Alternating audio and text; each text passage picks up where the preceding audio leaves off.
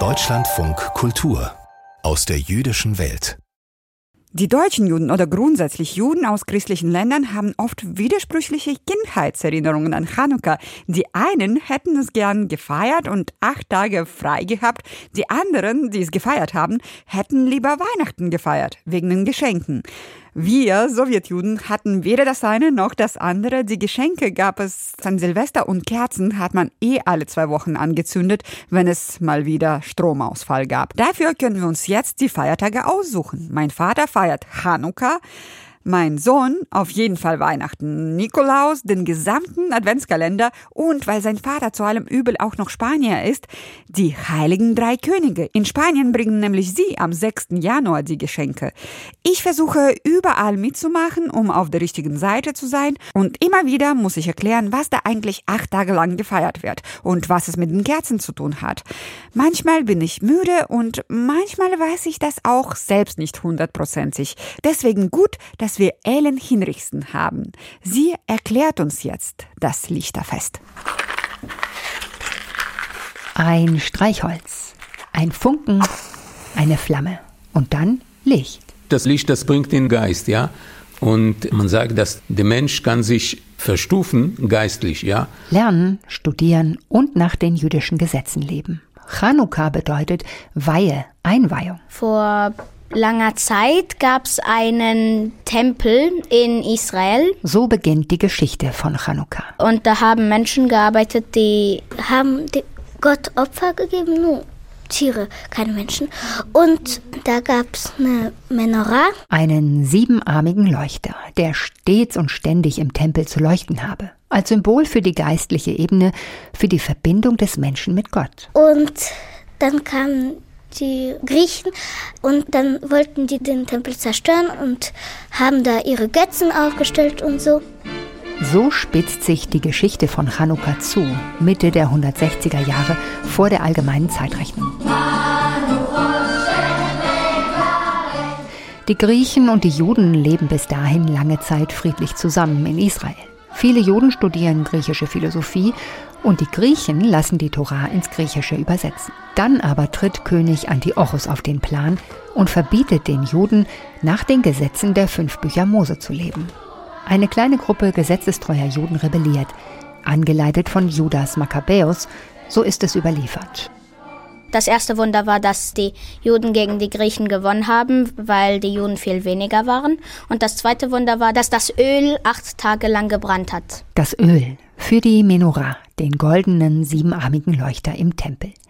Die Griechen verschütten oder verunreinigen damals den gesamten Vorrat an koscherem Öl bis auf einen winzigen Krug. Und den haben dann die Juden gefunden und. Dieses bisschen Öl hätte eigentlich nur für eine einzige Nacht gereicht. Aber dann brennt der Leuchter acht Nächte und Tage lang damit, so eine Überlieferung, und die Juden können in dieser Zeit in Ruhe den Tempel reinigen und neues Öl herstellen. Und deswegen zünden wir jetzt die Kerzen damit wir uns daran erinnern. Eine andere Lesart sagt, dass die Weihe eines jüdischen Altars immer acht Tage lang zu feiern sei und dass die Chanukka-Kerzen dazu da seien, diese acht Tage zählbar zu machen.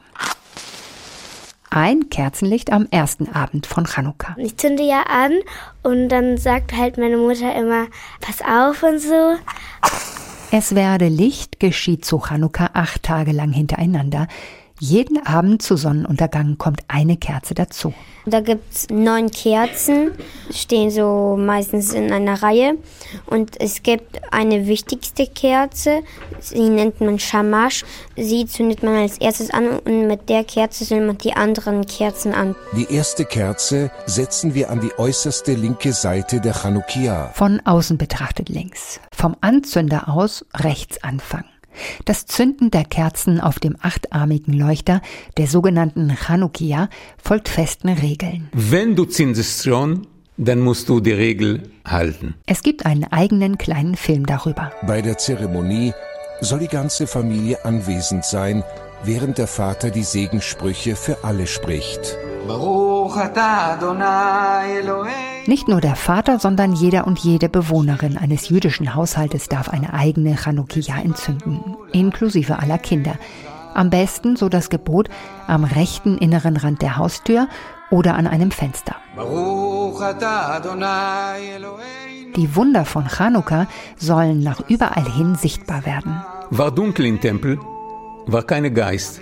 Man hat gekommen, man hat gereinigt und mit dem Licht dann sitzt man und man hört und man lernt und man betet viel gerne. Sagt Rabbiner Itzak Hönig aus Mönchengladbach. Damals äh, war das eine Befreiungsfest. Was bedeutet frei zu sein und, und sich zu entwickeln? Die Kerzen stehen für die Flamme des lebendigen jüdischen Glaubens, der heller und heller strahlt. Man darf sie nicht auspusten. Sie sollen bis zum Ende brennen.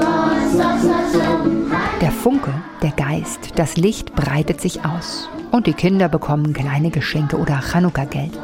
Es gibt dann nämlich noch eine weitere, ältere Deutung. Sie dreht sich um einen Deal, um ein Kreditgeschäft, das der Tag und die Nacht miteinander haben sollen. Sie stehlen sich gegenseitig Zeit und zahlen sie je nach Sonnenstand im Jahreslauf zurück. Also jetzt, wo die Nächte am längsten und am dunkelsten sind, habe sich die Nacht beim Tage tüchtig bedient. Und Chanukka markiere die Wende. Mit jedem Abend, mit jeder Kerze verliere die Nacht an Kraft und hole sich der Tag seine Minuten zurück. Die Lichter von Chanukka erinnern auch daran.